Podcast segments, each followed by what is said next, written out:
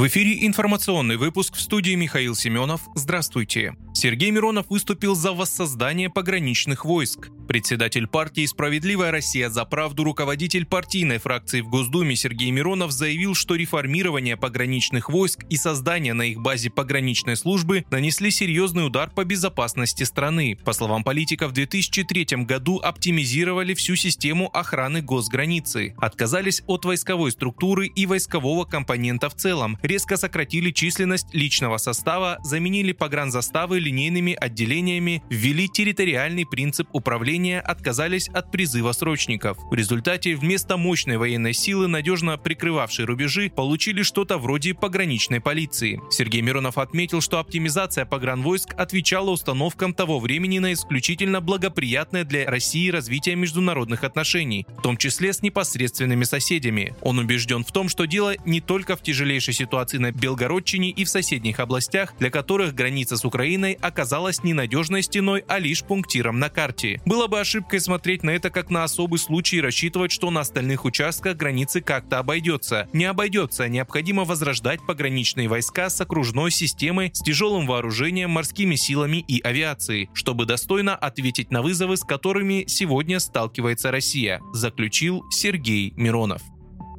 Министерство обороны России заявило, что на запорожском направлении российские военные захватили в бою бронетехнику армии Украины, танки «Леопард» и боевые машины пехоты «Брэдли». Вся захваченная техника западного производства, немецкие танки «Леопард» и БМП производства США «Брэдли». Некоторые боевые машины с работающими двигателями, что говорит о скоротечности боя и бегстве экипажей боевых машин ВСУ из боеспособной техники, сообщила Минобороны России. Российское военное ведомство во вторник опубликовало видео с трофейной техникой вооруженных сил Украины. В последнее время Минобороны сообщает о срыве попыток ВСУ наступать на Запорожском и Южно-Донецком направлениях.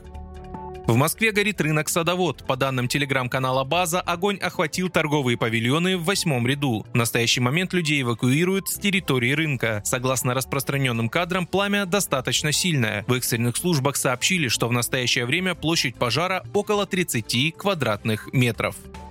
В России вслед за «Москвичом» и «Волгой» начнут выпускать АКУ. Минпромторг поддерживает возрождение еще одного автомобильного бренда и готов быстро помочь производителям, которые захотят заняться выпуском нового автомобиля, сообщил глава ведомства Денис Мантуров. Мы будем всячески поддерживать тех коллег из автопрома, кто выйдет с такими предложениями. Готовы такой вопрос рассмотреть оперативно, сказал он. Сейчас в стране производят «Лады», «Москвичи» и в следующем году, по словам Мантурова, планируют выпускать «Волгу». На вопрос журналистов о создании народного автомобиля за 500 тысяч рублей, глава Минпромторга ответил, что в настоящее время таким автомобилем можно назвать «Лада Гранта». Машину можно приобрести за 750-850 тысяч рублей в зависимости от комплектации. Также Мантуров предложил АвтоВАЗу использовать кириллицу в названиях машин. Вы слушали информационный выпуск. Оставайтесь на справедливом радио.